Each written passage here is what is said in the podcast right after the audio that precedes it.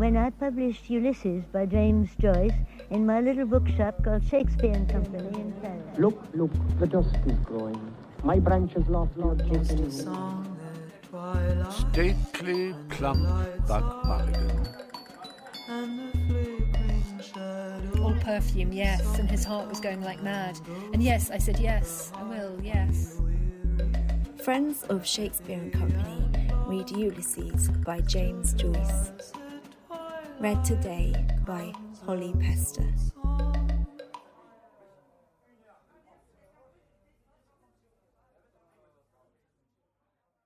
Return of Bloom. Yes, he said, I see them.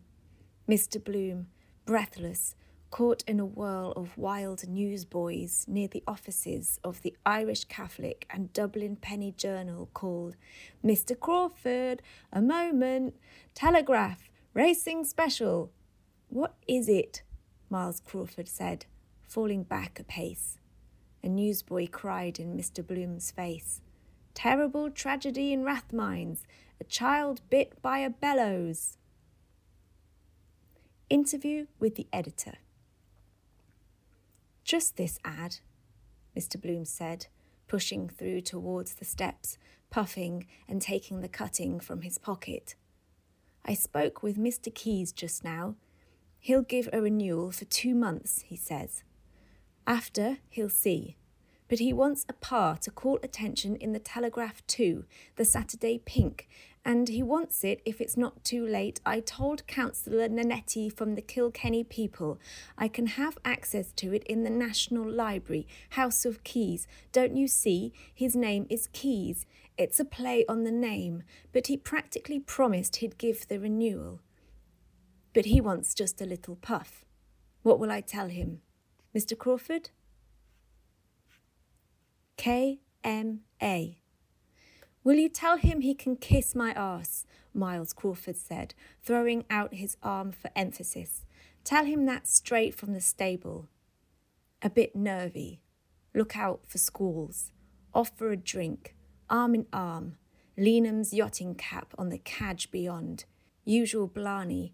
Wonder, is that young Dedalus the moving spirit has a good pair of boots on him today. Last time I saw him, he had his heels on view, been walking in muck somewhere, careless chap. What was he doing in Irish Town? Well, Mr. Bloom said, his eyes returning, if I can get the design, I suppose it's worth a short par. He'd give the ad, I think. I'll tell him. K M R I A. He can kiss my Royal Irish arse, Myles Crawford cried loudly over his shoulder. Any time he likes, tell him. While Mr. Bloom stood weighing the point and about to smile, he strode on jerkily. Raising the wind.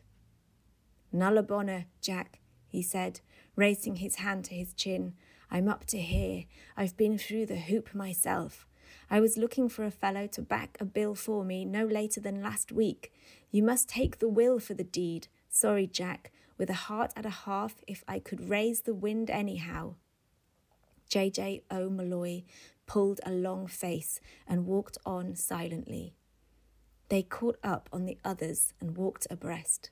When they have eaten the brawn and the bread and wiped their twenty fingers in the paper the bread was wrapped in, they go nearer to the railings.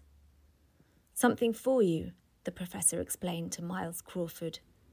Two old Dublin women on the top of Nelson's pillar. Some column. That's what Wadler once said. That's new, Myles Crawford said. That's copy. Out for Waxy's Dargle, two old trickies, what? But they are afraid the pillar will fall, Stephen went on. They see the roofs and argue about where the different churches are.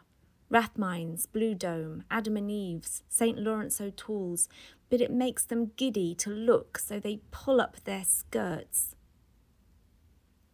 Those slightly rambunctious females. Easy all, Myles Crawford said. No poetic license. We're in the Archdiocese here and settled down on their striped petticoats. peering up at the statue of the one handled adulterer. One handled adulterer, the professor cried. I like that. I see the idea. I see what you mean. Dames donate Dublin's cits speed pills, velocitous aeroliths, belief. It gives them a creak in their necks, Stephen said, and they are too tired to look up or down or to speak. They put the bag of plums between them and eat the plums out of it one after another, wiping off with their handkerchiefs the plum juice that dribbles out of their mouths and spitting the plum stones slowly out between the railings. He gave a sudden loud young laugh as a close. Lenehan and Mr. O'Madden Burke, hearing, turned, beckoned, and led on across towards Mooney's. Finished? Myles Crawford said, so long as they do no worse. Sophist wallops haughty Helen square on proboscis. Spartans gnash molars. Ithacans vow pen is champ. You remind me of Antisthenes, the professor said, a disciple of Gorgias the sophist. It is said of him that none could tell if he were bitterer against others or against himself. He was the son of a noble and a bondwoman, and he wrote a book in which he took away the palm of beauty from Argive Helen and handed it to poor Penelope. Poor Penelope, Penelope rich. They made ready to cross O'Connell Street.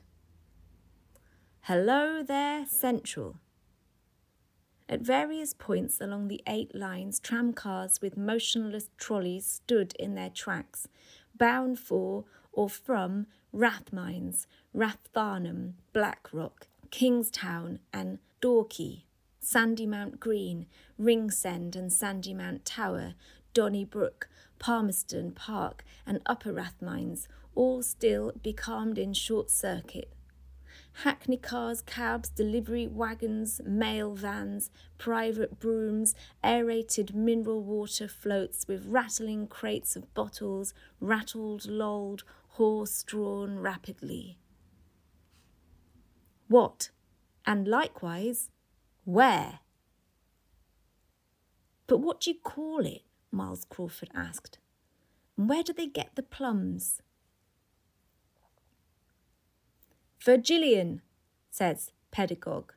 Sophomore plums for old man Moses. Call it. Wait, the professor said, opening his long lips wide to reflect. Call it. Let me see. Call it Deus nobis haec otia fecit. No, Stephen said. I call it a Pisgah, Sight of Palestine, or The Parable of the Plums. I see, the professor said.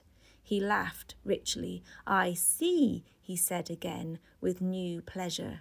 Moses and the Promised Land. We gave him that idea, he added to J. J. O'Molloy.